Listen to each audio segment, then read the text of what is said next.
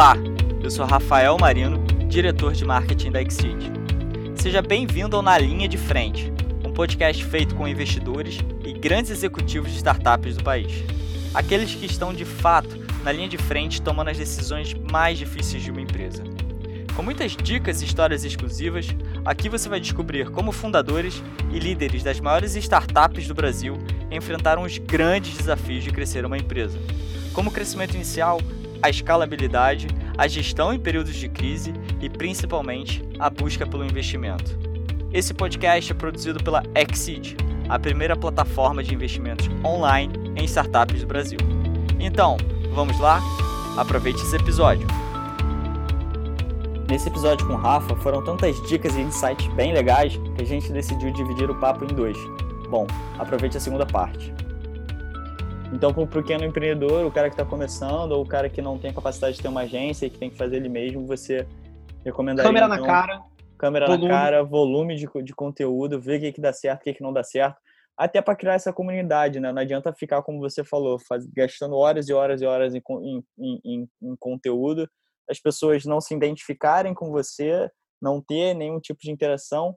Agora, uma coisa curiosa, é, o como conferir ou, ou, ou qual seria a sua, sua opinião sobre como validar o, o retorno do investimento disso? A gente fala muito em métricas de rede social, de alcance, de likes, de pessoas que estão interagindo. Agora, o como falar, opa, peraí, mas isso aqui não está me gerando resultado final nenhum na minha empresa. Como é que você Perfeito. seria a sua sugestão para isso? Eu não olho para nada disso como o meu K P I final. Isso valida os meus testes de hipótese, né? Porque o alcance de um conteúdo, ele é uma proporção direta do engajamento que o conteúdo gera, né? Engajamento move distribuição nas redes sociais. Então, quanto mais alcance tiver, foi melhor a validação do seu teste de hipótese que aquilo era uma boa narrativa ou uma boa peça. Então, para isso serve valida teste de hipótese. Em termos de negócio, eu sou obcecado por uma métrica que está na camada de marketing, não está não tá na camada de C R M. Se a gente for olhar para C R M, pô, você precisa identificar, beleza, você fez a puta campanha lá, ativou, cara, o pico de acesso aos sites foi monstruoso, isso gerou, cara, conversão nesses pontos todos daqui, você monitora o comportamento desse cara ao longo dos próximos seis meses do seu C R M, vê lifetime value, tudo isso precisa ser feito na camada de C R M. Na camada de marketing, eu sou obcecado por branded search, por pesquisa de marcas. O que é o K P I que o seu conteúdo deveria estar movendo? Por exemplo, tudo que eu faço, produzo cento e trinta peças de conteúdo na minha marca todo dia. O que, que eu quero olhar? Eu quero olhar se mês contra mês o volume de pesquisas na internet sobre quem é Rafa ou sobre o que a Velar Mídia faz está triplicando a cada mês. Então, assim, tudo que a gente está fazendo é iniciativas de marca. Inclusive, é muito diferente. A gente vai lançar um P D F dois ponto zero dessa minha estratégia de marca agora em fevereiro. Você sabe qual vai ser o primeiro capítulo que a gente vai inserir lá? É forçando todo mundo a repensar a cabeça de geração de lead. Todo mundo. Eu vou falar assim, se, se, se a sua missão é gerar lead, você está errado. É, eu acabei de dar, cara, um dos melhores conteúdos que a gente tem aqui dentro, que é o processo de onboarding do meu time, de graça, e não, nem, nem me preocupei em gerar lead. Não quero o e-mail das pessoas. O que, que eu estou fazendo com marketing agora, que é a minha tese, e eu vou trazer isso nessa versão dois ponto zero?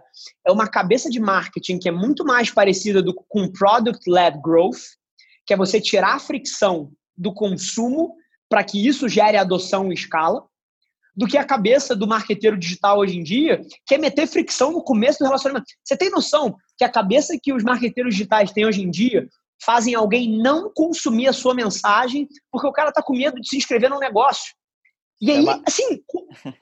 é como? Mais um dos pensamentos de curto prazo, né? Você entra e para baixar um e-book, para baixar qualquer coisa, tem que ir lá botar o cadastrinho, porque o cara vê o curto prazo, vê ele querendo criar aquele, tá, aquela base de cadastro na hora para ele poder usufruir dela depois, e não pensa no longo prazo o quanto de aquele consumo pode gerar para ele no futuro, né? É isso, assim, eu sou obcecado pelo meu material, foda-se os leads, eu sou obcecado por esse meu material cair na mão de dez milhões de pessoas.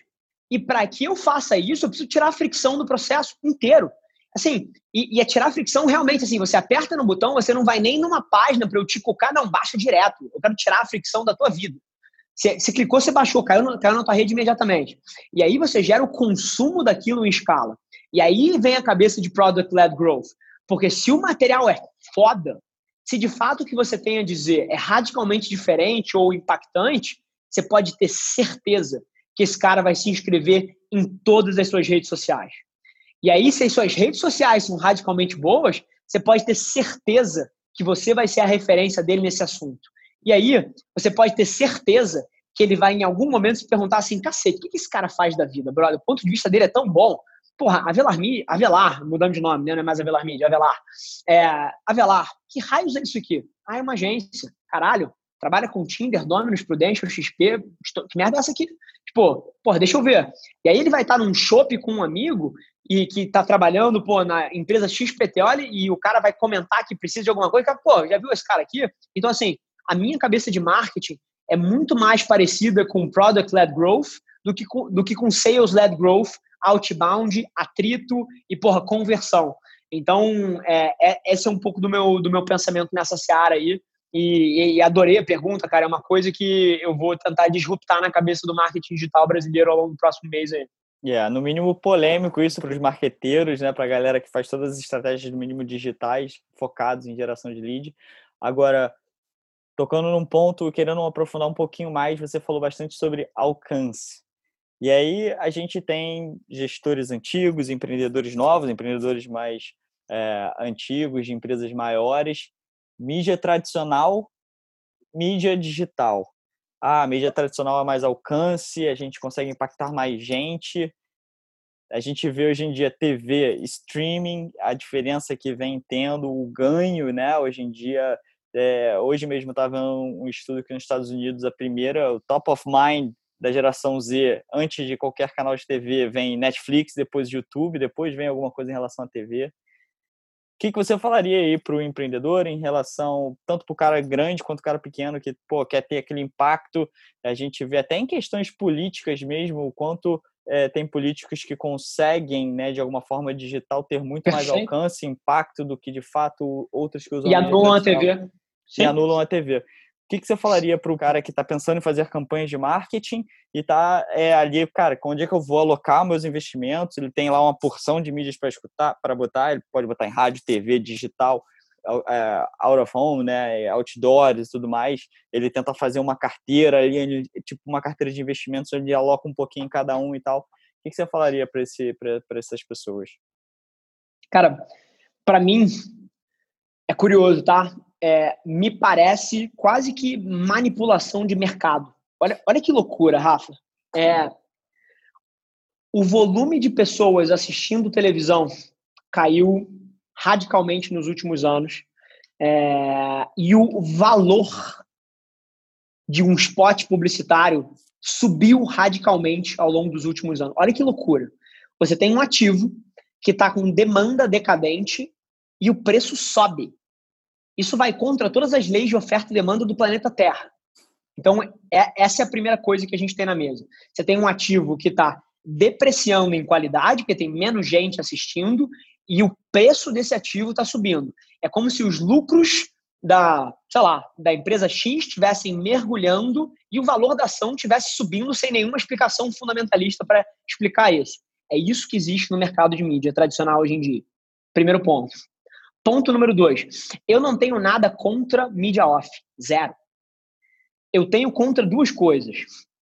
Pagar mais por um ativo do que ele vale, que é a cabeça que eu trago desde o mercado financeiro. E número dois, resultado de negócio. E é o que você falou. Eu estava conversando agora com a minha diretora de estratégia da agência, Bianca Bito, e a gente estava falando de uma, de uma montadora muito grande que a gente está conversando para trabalhar. E é curioso porque na história inteira dela, o trabalho da agência foi sempre conseguir meta de alcance. Nunca se falou em objetivo de negócio. Nunca. Assim, cara, toma aqui, a gente tem oitenta milhões esse ano para investir e eu quero impactar X milhões de brasileiros com a frequência X P T O. A agência vai lá, aloca em mídia, pega o reporte da mídia de quantas pessoas estavam assistindo aquele momento ali, cruza, beleza, alcancei meus planos aqui. Alcance. modelo de negócio inteiro baseado numa métrica que não move ponteiro de negócio. Agora, o que que eu tenho contra? Eu tenho contra, número um, pagar mais por uma coisa do que ela vale, e número dois, fazer coisas que não mexem em ponteiro de negócio. Eu acho que isso é muito da cultura que a gente traz aqui. Tudo que a gente faz está atrelado a um ponteiro de negócio, e isso, como cabeça de publicidade, é, por mais bizarro que pareça, é muito diferente. As agências não operam como um parceiro de negócio, é um parceiro de comunicação. É, e a gente está descendo uma camada nisso. Agora, mais interessante do que isso é que eu não tenho nada fundamental contra a T V. Se a T V custasse oitenta por cento do que ela custa, eu provavelmente estaria fazendo. Ponto. Se anunciar na rádio mais hypada de São Paulo custasse metade do que custa, muito provavelmente eu estava fazendo. Então, o meu ranço é por pagar uma relação preço-valor perversa. Mas se em algum momento isso mudar, assim, eu vou para a T V, eu vou para o rádio, eu vou para esses outros lugares. Agora, a métrica de alcance, ela tem um ângulo muito importante na estratégia digital também, que é a criação de first party data, que é a criação de dado. Por quê? Quando você faz uma campanha que você quer que impacte o Brasil inteiro, vou dar um exemplo, Marília Mendonça ontem, sessenta e nove milhões de brasileiros impactados pela campanha, que, de, que são dados nossos que a gente pode operar. Então, esse cara está cucado, esse cara está numa base nossa, isso gerou first party data para a gente. Fazer performance para uma base dessa tem um R O I mil vezes maior do que para uma base cem por cento fria. Então, por exemplo, a base alcançada, É, se eu usar ela como dado para operar as minhas campanhas de mídia, eu vou ter retornos muito melhores. Mas eu diria que você tem que descer até em mais camadas. O alcance é bacana, pode estar dentro de uma hierarquia de público da campanha? Pode. Mas eu desceria mais um pouco. Eu iria para métricas que estão atreladas à atenção. Você está na minha news diária, a gente soltou um, um, um estudo sobre isso semana passada, sei lá, que você deve ter recebido, sobre como a gente vê métricas de atenção como as mais importantes das campanhas.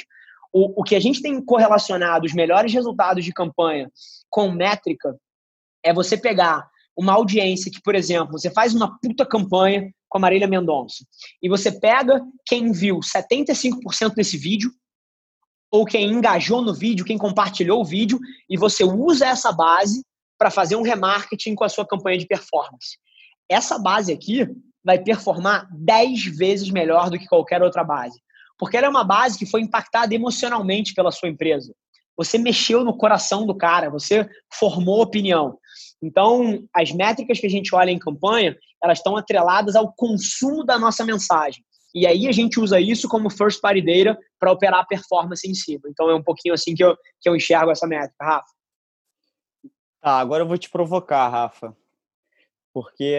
falando digital e falando, e falando sobre o, o atual momento. Você falou que esse é um dos momentos que a Avelar está mais crescendo, mas o que eu vejo é, do pessoal, do, dos profissionais de marketing, dado a atual crise, né? Entramos numa crise, a gente não sabe o que vai acontecer, é clima de volatilidade tremenda. O que eu pude perceber é que os profissionais frearam o seu marketing. É, é talvez o primeiro cu, custo, né? O primeiro investimento, no caso, das empresas cortarem pela facilidade que é de, de, de você fazer. É, você não, não é um contrato, nem nada do tipo, você simplesmente freia. É, no, no âmbito digital, né? Que é o âmbito aí, é, especializado da Avelar, eu pude participar de uma palestra com uma agência é, dos Estados Unidos é, que representa grandes cadeias lá de retail. E o que eles falaram basicamente que o C P M, né, que é o custo, tô explicando um pouquinho para a galera, o custo por quanto você paga por mil visualizações de impressões, né, de um anúncio no, no digital, caiu quarenta e quatro por cento. O, o C T R, que é o, a, a medida que as pessoas, que os profissionais olham de marketing de clique num anúncio, continua estável, e a, as conversões dentro dos, dos, dos, dos sites das empresas, caiu cerca de sessenta por cento. Então, a gente vê meio que um comportamento de browsing, né? É, aumentou o consumo em mídia, trinta por cento, em vários países do mundo aumenta o consumo de T V, de todos os canais, é, Netflix, todos os subscription, mídia tá, vem crescendo, mas, ao mesmo tempo, as pessoas estão sem grana, as empresas estão encolhendo é, esses investimentos, que, que você diria para esses profissionais de marketing, para as empresas, sobre o investimento deles em marketing, no digital, que isso está acontecendo? Como é que o profissional de marketing se prepara para isso? Genial, e a sua análise tá spot on, viu, cara? Assim, eu concordo com cada vírgula que você soltou. É, o comportamento que a gente está observando no Brasil é até um pouco mais intenso. Nas nossas métricas proprietárias, os C P Ms caíram mais de cinquenta por cento. Então, você está conseguindo fazer as mesmas coisas com a metade do dinheiro. É um momento ímpar. É, e, ao mesmo tempo, é o que você falou. Você, você tem o, a taxa de clique permane- permanece, então você tem o processo inteiro otimizado, mas na ponta da compra, a conta para de fechar porque a pessoa não está gastando dinheiro. E, e a gente tem acesso a números de diversas categorias por, por trabalhar com clientes de vários, vários lugares. Tem setores que estão piores do que isso, tá? sessenta é a média. Você tem setores que o consumo caiu noventa por cento. Você tem setores que o, setores mais defensíveis no momento, como pô, varejo de comida é, e farmácia, estão mais estáveis, caíram quinze por cento, caíram dez por cento, mas você tem outros caindo oitenta por cento, setenta por cento. É, então, de fato, a conta para de fechar. E aí, a mensagem que eu diria para as grandes companhias, cara, é que eu não acredito que seja um momento de você se comunicar. Eu não acho que é um momento de você pô, fazer um puta barulho e falar do seu produto. Assim, isso vai... O, o mundo em crise, as pessoas morrendo, cara, isso é até meio selfish, de alguma forma. Eu acho que é o momento das marcas se provocarem de como é que elas podem conectar o propósito que a empresa delas tem com o momento do mundo e como é que elas encontram esse meio termo. É, e aí é interessante porque, assim, independente do setor que você atua, tem uma forma genuína de você se posicionar sobre o momento. Cara, você tem a Stone alocando o orçamento inteiro de comunicação dela para ajudar o pequeno negócio a passar por esse momento. Você tem a Ambev revertendo operações de cerveja para produzir álcool gel, subindo hospitais, empo- em, emprestando a área de G Ps, de gestores de projeto de metodologia ágil, para ajudar nas obras de hospital. Então, assim, cara, dentro da sua companhia, você consegue encontrar paralelos que conectem o seu propósito como marca com o momento do mundo, e eu acho que é uma hora muito mais disso do que você querer vender shampoo. Então, é, essa, essa é um primeiro paralelo. Agora, falando... Pô, beleza, mundo ideal, etcétera. Falando de resultado de negócio. A gente começa a ver nessas horas quem tem foco em curto prazo e quem tem foco em longo prazo. Por quê? Num momento de crise, igual a, a, a Apple talvez compre a Disney aí, porque está montada em mais de cem bi de caixa e vai usar desse momento onde o ativo da Disney caiu trinta por cento, quarenta por cento para fazer uma aquisição histórica porque ela estava preparada. Para as grandes empresas que eventualmente têm um modelo de gestão que permite elas ter uma reserva de caixa para poder usar em momentos estratégicos, cara, você vai construir marca like crazy nesse momento. Você vai pagar a metade para gerar essas bases, para gerar essa construção de marca, que daqui a três, quatro meses, quando, quando o mercado voltar, você opera essa marca para tirar R O I. Então, assim, igual o Warren Buffett e a Berkshire tem cento e vinte bi de caixa e vão comprar Deus e o mundo agora no momento de crise, igual a Apple, talvez compre a Disney no momento de crise, quem tem uma estrutura de gestão focada em longo prazo, sem dúvida nenhuma consegue coletar resultados fantásticos nesse momento agora, mas eu acredito que a forma certa de fazer isso, você pode botar trinta milhões em mídia na sua campanha, não tenho problema com isso, mas se preocupar muito para a sua mensagem não destoar do contexto que a gente está vivendo, porque você vai ser julgado por isso se você for egoísta. É... Acho que a Apple, na real, ela é a empresa que tem maior caixa no mundo, né? É, e uma das... É, que todo mundo fala é que a Apple estava prestes a comprar a Netflix, tem muita coisa por trás disso. É, cara, e aí eu queria... Você é um cara que está mergulhado nesse mundo, mergulhado no mundo de é, pesquisas, estudos, mergulhado com uma porção de dados por estar com uma, com uma série de empresas grandes hoje em dia. Cara, o hábito mudou. As empresas não podem mais olhar como se fosse um mês atrás. O hábito mudou, muita coisa vai continuar. Eu, pelo menos, particularmente, acho que muita coisa vai voltar ao normal, grande parte, mas tem coisas que, que vão mudar. Quais são as tendências que você vê nesses hábitos de consumo de mídia? É, o que está vindo de novo? O que, que as pessoas, os profissionais aqui, de, os empreendedores, os gestores de marketing, o que, que, o que, que o pessoal precisa ficar ligado agora? Boa. Excelente pergunta. Rafa, eu acho que a gente vai avançar. Eu concordo com você. Eu acho que existe muito hype em isso ser um shift tectônico que vai mudar tudo de um dia para outro, etcétera. E eu nunca vi bala de prata na minha vida, né? Eu nunca vi nada que seja liga e desliga, preto e branco. Tudo é muito mais numa zona cinza do que numa zona binária, né? Então eu concordo com você nesse ponto. Agora, eu acho que a gente vai avançar cinco anos em cinco semanas. Isso eu acredito em, em certas áreas. Não é que seja um shift sim, não, mas é, é uma aceleração muito rápida de algumas coisas. Exemplo, cultura de games é uma coisa que já estava acelerando pra caramba. Você, pô, fez parte do projeto da nuvem, é, conhece de perto esse ecossistema, sabe o quanto cresce. É, a gente viu ano passado a aquisição da Amazon, da, é, da Twitch pela Amazon por mais de um bi. É, você vê é, jogos como é, Valorant agora, que estão estreando, pô, batendo dois milhões de, de pessoas streamando ao mesmo tempo, e recordes atrás de recordes, e o Ninja, o principal jogador de Fortnite global, indo tocar, é, jogar Fortnite no Réveillon em Nova York, assim, é, e, e essa tendência de games, que é uma coisa que era uma cultura um pouco underground, ela vai se tornar mainstream. Você tem pessoas que nunca jogaram videogame na vida, jogando videogame pela primeira vez, e isso forma novos hábitos de consumo, abre espaços para collabs com marcas, tem uma série de coisas. A gente tem conversas aqui dentro com empresas que estão pensando em lançar seus próprios games como parte do seu topo de funil de awareness, né? E games quase que unbranded, operando quase que numa estratégia de C R M, para começar ali a régua com o cara, é, operando a cultura de game e tentando tradar em cima dessa moeda. Você tem outras coisas como é, produção de conteúdo. Eu acho que várias pessoas, nesse momento de quarentena, fizeram a coragem de dar o passo, de criar a sua primeira peça, de fazer a sua primeira live, de tirar o, mesmo, o primeiro podcast do chão.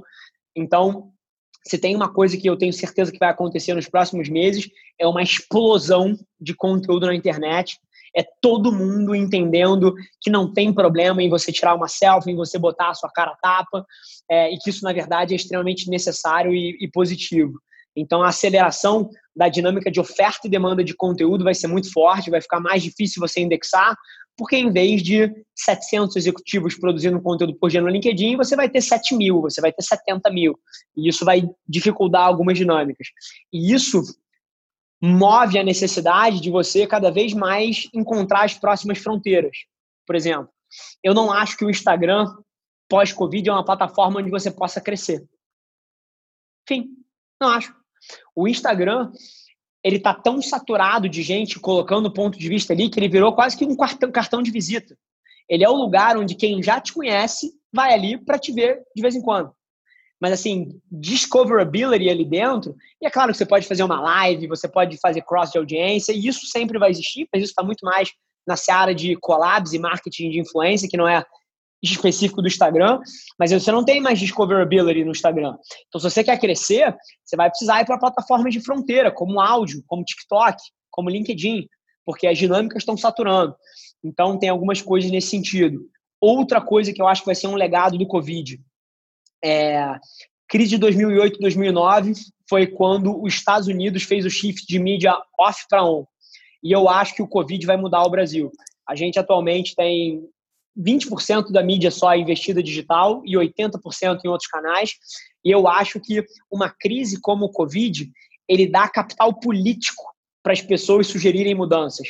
Ele, ele provoca as pessoas a pensarem fora da caixa e a terem que tentar coisas novas. Então, eu acho que vai ter um shift no próximo biênio aí, muito forte, de mídia off para mídia on. Isso é uma outra coisa também.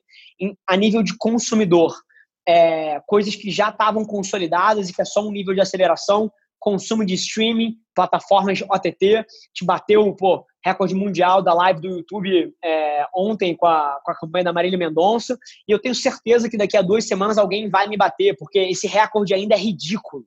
Perto do que poderia ser, é, é simplesmente uma derivada das empresas e das pessoas entenderem que aquilo ali é tão relevante quanto é. Daqui a pouco alguém vai fazer dez milhões, vinte milhões. Então, o shift é, para os canais onde o consumidor... É curioso, tá? Olha, olha esse insight que eu estou trazendo. Eu tive uma discussão hoje com o C M O de uma das maiores empresas de telecom brasileiras, hoje de manhã. Porque a gente quase derrubou a internet é, com a live da Marília Mendonça ontem. A gente teve, e até não tenho orgulho disso, mas é real, a gente teve cidades do interior do Brasil, onde as pessoas não conseguiram ligar para a polícia, porque a rede estava dando bug, onde as pessoas, o hospital ficou sem a intranet interna, coisas sérias em termos de infraestrutura, porque a gente derrubou a internet com volume de gente é, trafegando dados para poder acessar o YouTube. É, e aí ele veio me, me, dar um, me dar um toque, e a gente é super amigo, falando, Rafa, pô, a gente precisa ter uma responsabilidade grande frente a esses eventos, a gente precisa, porra, direcionar isso para canais onde a gente possa sustentar, para que isso não gere, porra, externalidades negativas na rede, queria, pô, tipo, pedir a tua colaboração É, pra gente moldar esse movimento de formação de opinião, etcétera. E eu virei e falei assim, cara, você sabe o quanto eu te admiro como executivo, mas eu não acho que isso é possível. O consumidor vai consumir onde ele quiser. É, a gente não tem como parar o, o fluxo de inovação, a tecnologia ou aonde as pessoas estão querendo ir. São eles que ditam. É, e, e é interessante, isso é uma, é uma coisa que eu acho que pô, só vai acelerar streaming, O T T. Então, essas são algumas das áreas É, que eu prevejo para um futuro próximo, um aumento de consumo de streaming gigante, é, um shift enorme de mídia off para um ambiente on, e hábitos e, e permissões sociais para as pessoas tirarem mais selfies, fazerem uma live, que há dois meses atrás a pessoa se sentiria mega envergonhada. Eu acho que as pessoas vão ter capital social para fazer isso sem se sentir muito, muito acuadas frente aos amigos, etcétera. E acho que o Covid vai trazer isso para a gente aí. Agora, você não tocou num nicho que eu acho que você também é, é apaixonado, inclusive começou uma nova iniciativa e também super, tem uma posição super polêmica, que é o ensino à, à distância, né? Eu particularmente Sim. acho que é, essa transformação digital forçada, o ensino à distância é um dos, um dos segmentos que pode vir a crescer bastante, para as pessoas criarem esse hábito, e esse hábito pode se perpetuar por N motivos, pela facilidade, por não ter que ir, pela locomoção. E você, no caso, criou a Cria School, é, que é para profissionais de marketing. E isso vem, e aí entra um pouco da polêmica, que é o fruto de você ser contra é, a necessidade de uma faculdade para você trabalhar nessa área.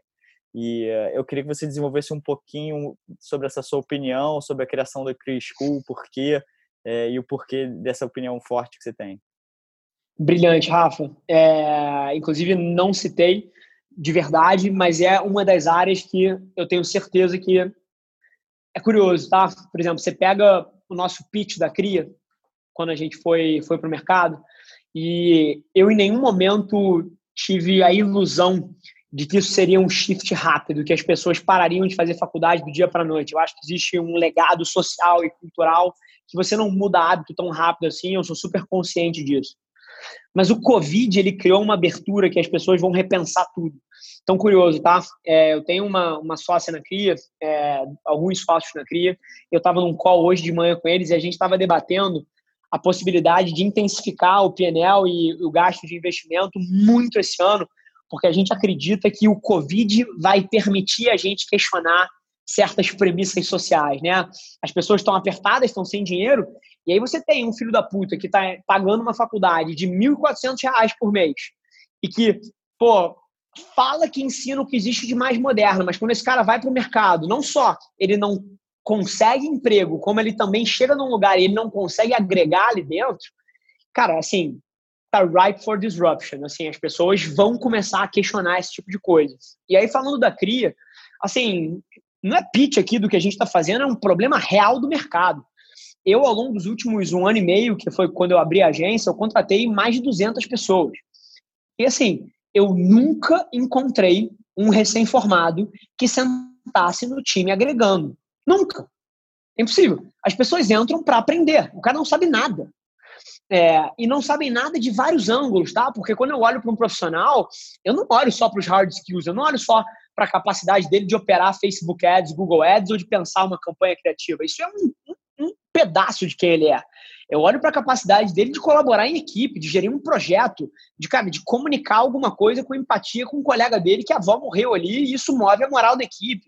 Tem todo um círculo de competências é, que a faculdade não prepara, desde o hard técnico até a inovação no currículo, até o soft de como você lida com as pessoas. E, e eu contratei mais de, porra, sei lá, talvez trinta, quarenta por cento das pessoas que eu contratei eram pessoas recém-formadas e nenhum deles estava preparado. E aí a gente começou a ter que resolver esse problema dentro de casa. E a gente criou primeiro um, um modelo que chamava de two week M B A, M B A de duas semanas, onde a pessoa entrava, passava duas semanas sem trabalhar, só estudando, tendo aula, é, com os nossos profissionais. A gente entendeu que isso não resolvia porra nenhuma, que precisava ser um mês. E aí a gente começou a fazer um mês e não resolveu porra nenhuma. E, e aí a gente falou, tá, peraí, precisamos de uma coisa mais estruturada. Vamos fazer um de três meses, mas, cara, a gente não tem condição de bancar três meses de gente, porra, para o cara ficar estudando aqui dentro para depois ele começar a trabalhar. E aí a gente falou, tá, peraí, talvez a gente teve, tenha que resolver isso na base da cadeia. E aí a gente num dia se provocou, porra, e se a gente fizesse isso para fora? Porque se a gente tem essa dor, todo mundo tem essa dor. E aí a gente foi validar no mercado, foi, porra, perguntar em empresa, foi fazer pesquisa pra caralho, e a dor tava lá. Assim, um estudante que entrou na faculdade em dois mil e dezessete e saiu em dois mil e vinte, foi mal. TikTok não existia. Ninguém ouvia podcast. Ninguém nunca tinha feito uma live com mais de trinta mil pessoas no YouTube. Assim, e aí você sai de um lugar desse em outro mundo. E o seu currículo não levou isso em consideração. Então, por definição, se você quer resolver esse problema, você precisa de algumas coisas. Primeiro, precisa ser de curta duração. Senão, o conhecimento prático que você adquire se torna inútil, porque o mundo evolui muito rápido nesse espaço. Primeiro ponto. Número dois, existe muito mais inovação fora do Brasil do que dentro do Brasil, por uma premissa básica. Você tem duzentos e varada países e o Brasil é um país só. Então, se você quer ter o que existe de mais moderno e acompanhar a tendência, você vai precisar ter curadoria global. Você vai precisar trazer coisa de fora para cá. Segundo pilar. Número três, se você quer fomentar as pessoas a chegarem mais preparadas para um ambiente de trabalho, você precisa incluir na experiência de aprendizagem, é, aprendizagem colaborativa. Você precisa ter as pessoas colaborando desde o primeiro momento e se relacionando com os outros e simulando dinâmicas, porque é o que ele vai encontrar no escritório. Então, você precisa ter um componente de peer-to-peer learning muito forte. E, por último, você precisa ser guiado por aplicabilidade prática, porque o conhecimento teórico, o cara está um Google away do negócio. Então, não é sobre ele ter a teoria. A teoria pega ali, ele dá um Google e vê. Assim, é, é sobre você saber aplicar aquilo. Então, na hora que a gente foi pensar a Cria, a gente levou em consideração esses quatro pilares: curadoria global, é, curta duração, aplicabilidade prática e aprendizagem colaborativa. E, e o que a gente quer fazer, e a gente acha que o Covid posiciona a gente, é disruptar esse mercado. Não existem motivos em dois mil e vinte para alguém estar entrando na faculdade, gastando uma mensalidade de dois mil e trezentos reais, porra, numa faculdade classe dois, três mil e oitocentos reais numa faculdade classe A, que é o que custa uma S P M, uma P U C, ou setecentos reais no, numa Estácio da vida, durante quatro anos, para sair despreparado num mundo diferente do que o que você entrou. Assim, que proposta de valor de merda. E aí, o nosso pitch é inteiro isso. É fazer o que a faculdade faz em quatro anos, em seis meses. E a gente acredita que o momento corona dá a abertura para a gente começar a questionar esse paradigma. É uma opinião muito polêmica, que outras pessoas também têm. É... É, eu, particularmente, tenho ela em relação ao marketing, sim, em alguns pontos. Eu mesmo já fiz cursos de marketing de super dura... Três meses, eu saía de três meses e eu ia olhar, cara, já não era... O, a, o, a software já tinha mudado, já tinha evoluído, já tinha outras formas de fazer, já tinha outros modelos de métricas online. Então, assim, é, é um modelo super é, dinâmico, todo dia. E eu falo isso para toda pessoa que eu trabalho, é, todo dia tem que estudar. O profissional hoje em dia de marketing, todo dia ele tem que separar um tempo dele. Acho que todos os profissionais, como maneira geral. Mas o profissional de marketing, ele tem que estar tá totalmente Sim. ali conectado com o mundo, o que está acontecendo no mundo dele. Porque todo dia vai ter uma evolução diferente, vai estar nascendo uma funcionalidade diferente, um software diferente, uma maneira mais fácil de fazer o que você faz. E dado todo esse ponto de conhecimento, Rafa, que tipo de é, benchmark você teve nessa sua trajetória para criar a Velar? É, top livros para as pessoas poderem se aprimorar tanto de marketing como de gestão, empreendedorismo, os livros que marcaram sua vida, as pessoas que marcaram, os benchmarks que marcaram sua vida? Show. Rafa, excelente pergunta, e eu tenho isso no meu centro, tá? É uma coisa que eu não falo muito e, e eu tenho muita preocupação com esse argumento, porque eu tenho um medo tremendo das pessoas entenderem que se eles sentarem a bunda na cadeira e lerem, as coisas vão acontecer. Eu tenho muito medo dessa narrativa, que é uma narrativa que muita gente tem, tipo, ah, esse livro mudou a minha vida. Assim, pô, vamos colocar uma aspas aí, que provavelmente mudou a sua vida, foi o fato de que você pegou o que estava ali e trabalhou dezesseis horas por dia para construir essa merda. É, o livro em si, ele não transforma nada, mas o conhecimento é fundamental. E aí, curioso, pô, eu queria conectar um pouquinho com a minha história.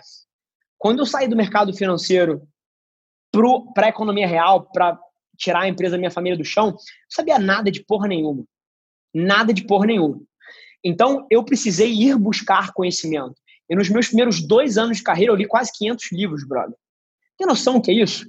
São, é quase um livro a cada dois dias. Eu acordava duas e meia da manhã para ler de duas e meia às quatro. Às quatro, eu tomava café da manhã, quinze, vinte minutos ali de break, lia mais uma hora e meia, acabava às cinco e quarenta e cinco e depois ia treinar e ia para o trabalho. Eu fazia duas sessões de uma hora e meia de leitura. De, tão, assim, de tanto eu, eu olhava e eu falava, cara, não sei nada. Então, preciso aprender. Porque economista não nasceu para, porra, para gerenciar gente, para fazer marketing, para gerenciar a equipe de venda. Não sabia nada eu, e caiu essa merda no meu colo. Porra, sistema Lean de produção, Black Belt, Six Sigma, assim, não sabia nada disso e eu tinha que implementar essa merda se eu quisesse sobreviver.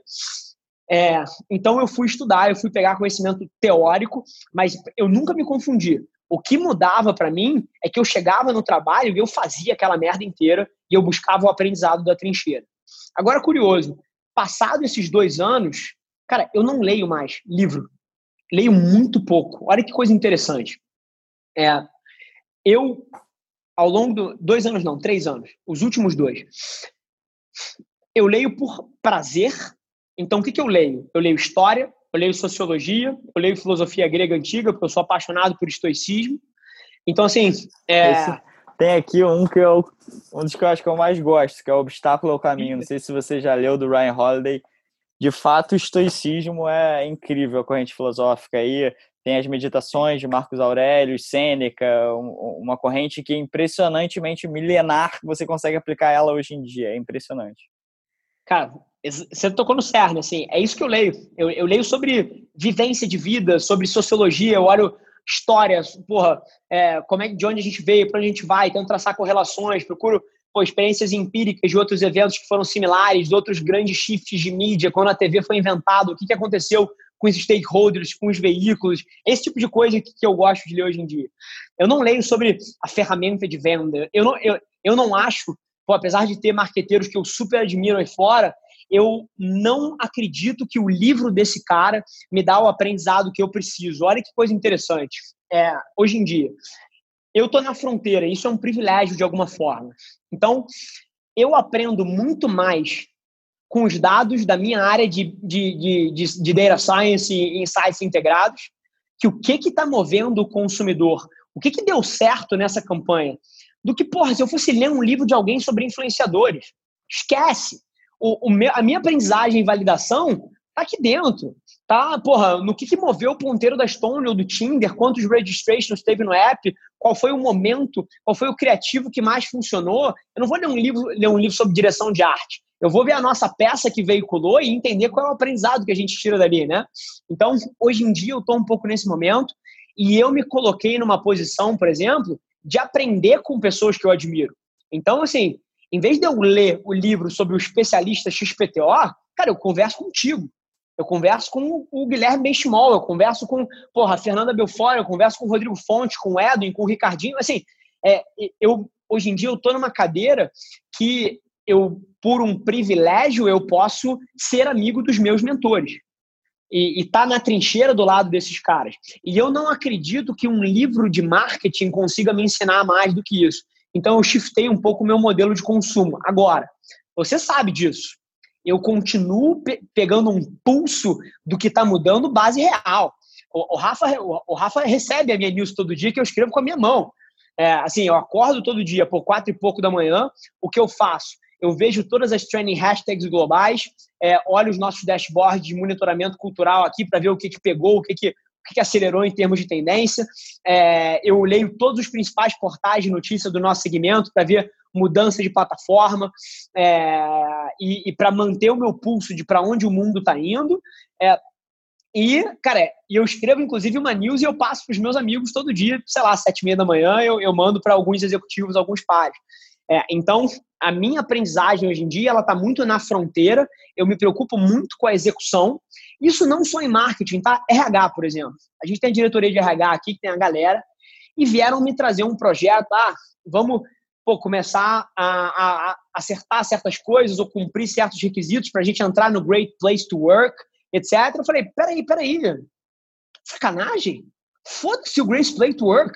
Assim, por que a gente vai olhar para um K P I externo de alguém que não tem contexto nos nossos desafios?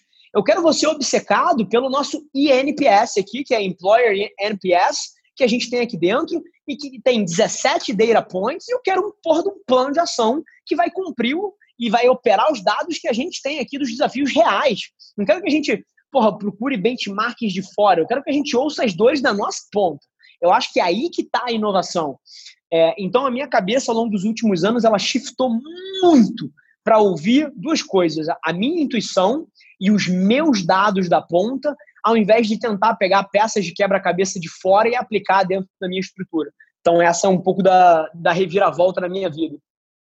Interessante, é, é na vivência, learn by doing, né, assim, na veia, e é, o nosso tempo daqui a pouco vai acabar, você vai ter que entrar numa live aí, o tempo do Rafa é super disputado, é, eu, queria Nossa, saber como é que é o, eu queria saber como é que é o Rafa investidor, se você investe, se você não investe, é, se você conhecia o modelo no qual a EqSeed está inserida, o Equity Crowdfunding, e o que, que você acha dele? Boa, Rafa. É, atualmente, eu só invisto em negócios que eu estou diretamente atrelado. Então, por exemplo, onde eu posso aportar a minha máquina, seja de propriedade intelectual, com a minha marca, ou até o capital da empresa. É, então, eu, eu sou uma pessoa muito hands-on. Eu não consigo me enxergar é, tão off ainda. Eu estou muito dentro do, do, do meu negócio, mas eu já estou olhando algumas oportunidades. É, ao longo dos últimos seis meses, eu cogitei fortemente investir em três negócios, dois deles dentro do cenário de esportes e um no cenário de inteligência artificial e reconhecimento facial, que eram plays totalmente diferentes. Eu só não investi por conta do valuation. É, eu sou um cara muito, vou dizer, de trincheira. Então, eu procuro pessoas e eu aposto muito mais no empreendedor do que no negócio em si. Eu sei... Por exemplo, a gente falou muito do pivô da, no... da minha própria empresa. Você imagina se eu tivesse aberto a Avelar e continuado, feito a mesma coisa, nunca tivesse pivotado, nunca tivesse mudado. Então, eu sei o quanto o papel do empreendedor é fundamental para o negócio. Então, eu encontrei companhias que tinham empreendedores fantásticos, mas eu fiquei desconfortável com o valuation. O mercado estava hiper hypado, excesso de liquidez. Eu nem culpo eles. Eu me aproveitei desse mesmo excesso de liquidez para captar em valuations excelentes. Mas, assim, é... eu, ao mesmo tempo, eu encontrei distorções. Eu olhava e falava assim, puta, para um investidor, pessoa física como eu, que não tem o efeito de distribuição do risco através de cinquenta, cem cheques, é, eu preciso de uma relação risco-retorno melhor. E eu, e eu entendo que esses negócios tinham acesso a V C e os múltiplos que o V C pode pagar por conta do, da diluição de risco são maiores, sim. Então, para mim, não fez sentido entrar. Mas eu cheguei quase a investir em três negócios aí nos últimos, últimos seis meses, e os dois eram aí trazendo para a galera, dois de esportes e um de inteligência artificial para reconhecimento facial e segurança pública. É um play bem, bem, bem diferente aí. E o que, que você acha desse modelo que a EqSeed trouxe lá de fora, é, do modelo de, de, de equity crowdfunding, investimento em startups de uma maneira online? Perfeito, acabei não respondendo a pergunta inteira, Rafa, desculpa. Eu acho foda que os desafios que eu enxergo para o investidor que quer começar a fazer isso são que o investidor quer começar a investir, né? Basicamente, é ele encontrar deals muito bons. Então, eu acho que o papel de vocês como curadoria já tira algumas das principais barreiras desse processo, porque, principalmente porque os deals bons, eles são difíceis de achar, né? Geralmente eles, eles se fecham em portas fechadas. Então, eu acho que o investidor pessoa física que não vive nesse ecossistema, ele teria dificuldade de encontrar bons deals. geralmente ele vai investir no deal que ninguém quis. E no caso de vocês, vocês solucionam essa equação, porque você é o cara responsável por fazer a curadoria e trazer para a plataforma. Então, justamente no que ele não é bom, você se torna um especialista. Então, claramente, você soluciona uma fricção boa aí. É, além disso, eu acho que, por várias vezes, os tickets, é, eles são altos para você entrar em certos deals desses. E na hora que você, porra, faz crowdfunding de equity, por várias vezes você abaixa o price point para alguém entrar num mercado desse. Isso é uma outra solução fantástica. É, a única provocação que eu, que eu colocaria para essas pessoas é a mesma que eu tenho no meu processo de investimento. É, é assim, beleza você validar a ideia, beleza você validar o modelo, mas eu me obcecaria por entender que é o empreendedor que vai tocar isso, porque principalmente em early stage, eu acho que é desproporcionalmente importante o founding team, É, em detrimento da ideia específica. Assim, eu não executo em um por cento do que eu abri a Velar Mídia executando hoje em dia, e se eu não fosse eu, eu provavelmente ou estaria falido ou estaria, porra, com uma agência de fundo de quintal na beira da favela da Maré, que foi onde eu abri a empresa. Sensacional, Rafa. É, é o que muita gente diz de se investir no jockey, não investe no cavalo, né? E acho que isso Sim. é totalmente válido, é um dos pilares mais importantes. Última pergunta para a gente finalizar, cara, uma situação que eu ponho todo mundo, que imagino o Rafa na frente, em rede nacional, todos os investidores, todos os empreendedores olhando para o Rafa nesse momento. O Rafa tem um comercial, tem trinta segundos para passar uma mensagem. Que mensagem você passaria? Foda. E vou te falar que a galera aqui vai começar a rir porque eu falo disso, tá? É, eu falo da gente criar um marco na sociedade brasileira comprando, comprando um spot de trinta em horário nobre, só para entrar lá e eu fazer um call to action para as pessoas me seguirem no Instagram. É, eu, a, gente, a gente brinca disso aqui na agência e eu vou fazer essa merda. Provavelmente ano que vem você vai, você vai ver isso. Só como caso polêmico. Mas assim, o que eu falaria é, é, é muito atrelado às coisas que eu acredito, sinceramente. Empreendedorismo, cara, V C, jogo de investimento... É uma coisa que eu tenho uma preocupação grande, Rafa, das pessoas estarem entrando pelos motivos errados. É, eu, eu hiper admiro o ato de colocar o empreendedorismo num holofote. Eu acho que é muito benéfico para o Brasil, que sempre teve uma cultura de proletariado versus burguês, que eu acho que é uma cultura terrível para a gente ter no país. E eu acho que hypar o empreendedorismo começa a corrigir essa narrativa e isso me anima muito. Mas, ao mesmo tempo, me preocupa a quantidade de pessoas que vão entrar nessa pelos motivos errados. Vão entrar nessa pelo dinheiro, vão entrar nessa porque querem andar de Porsche, porque querem pilotar helicóptero, porque querem ter uma casa na Quinta da Baronesa ou em Angra. E se você entra por esses motivos, eu te garanto que você não vai conseguir. Porque empreender é um ato semi-irracional. Assim, não faz sentido você empreender. Se você for... pesar, é, risco, não faz sentido isso aqui. É, tem que ter um caráter de paixão, tem que ter um caráter de alguma coisa a mais para você conseguir levantar, porra, da mesa no dia que você perdeu o seu maior cliente ou que você teve um contrato cancelado, é, ou então pô, o seu sócio, cara, teve uma doença séria e, e, e pô, tirou uma capacidade grande de execução e um pilar emocional seu no teu negócio. Assim, se você não tiver nisso aqui porque você ama o que você faz, você não vai conseguir. Então, a provocação que eu deixo para todo mundo que está trafegando essa interseção entre empreendedorismo e investimento é se provoque pelos motivos que você está entrando, porque isso vai se provar definitivo é, no teu processo de chegar em algum lugar ou não. Sensacional, Rafa. Com essa, a gente fecha por aqui o Na Linha de Frente, o episódio com Rafa Avelar. Rafa, mais uma vez... incrível o nível de profundidade que você traz sobre o mercado publicitário, sobre o marketing, sobre o empreendedorismo. Sempre uma honra poder conversar com você. É, toda vez é um papo, eu aprendo pra cacete sobre tudo isso, sobre o mercado em si, sobre o que está acontecendo, as tendências. Então, mais uma vez, um baita de um prazer ter você aqui. É sensacional o papo de hoje. Muito obrigado, cara. Foi, foi um prazer, Rafa. A admiração é mútua e, e aprendo pra cacete com você, inclusive, e tô precisando de umas aulas de pôquer. É, tá osso. Tá osso o nosso pôquer. É, eu vou ter que ir pra São Paulo aí pra jogar contigo então, cara. É verdade, é verdade. Mas, Rafa, super obrigado. Eu acho hiper relevante, falta muita gente trazendo os assuntos que você está trazendo, é, e acho que você vai conseguir enxergar uma correlação gigante desse, desse projeto que vocês estão começando, com um legado que vocês constru- vão construir de trazer acesso à informação e de juntar as pessoas é, certas com o discurso correto. O legado que isso vai construir para o Brasil nos próximos anos vai ser foda. Prazer estar sendo pioneiro aí na, na iniciativa, cara. Fechado, Rafa. Muito obrigado, cara. A gente vai mantendo contato como sempre e vai se falando. Pô, tamo junto, Rafa. Obrigado pelo convite, cara. Valeu. Tchau, tchau. Muito obrigado por ouvir o Na Linha de Frente, podcast produzido pela EqSeed.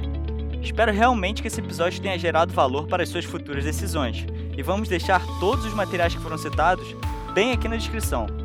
Caso tenha gostado, adicione o Na Linha de Frente em sua lista de favoritos para receber a notificação do próximo episódio. Ah, seus feedbacks serão muito bem-vindos. Queremos saber a sua opinião. Compartilhe esse podcast em seu Instagram marcando arroba EqSeed Investimentos, E Q S E E D Investimentos, e nos diga o que achou. É fundamental saber suas opiniões e críticas para tornar o Na Linha de Frente cada vez melhor.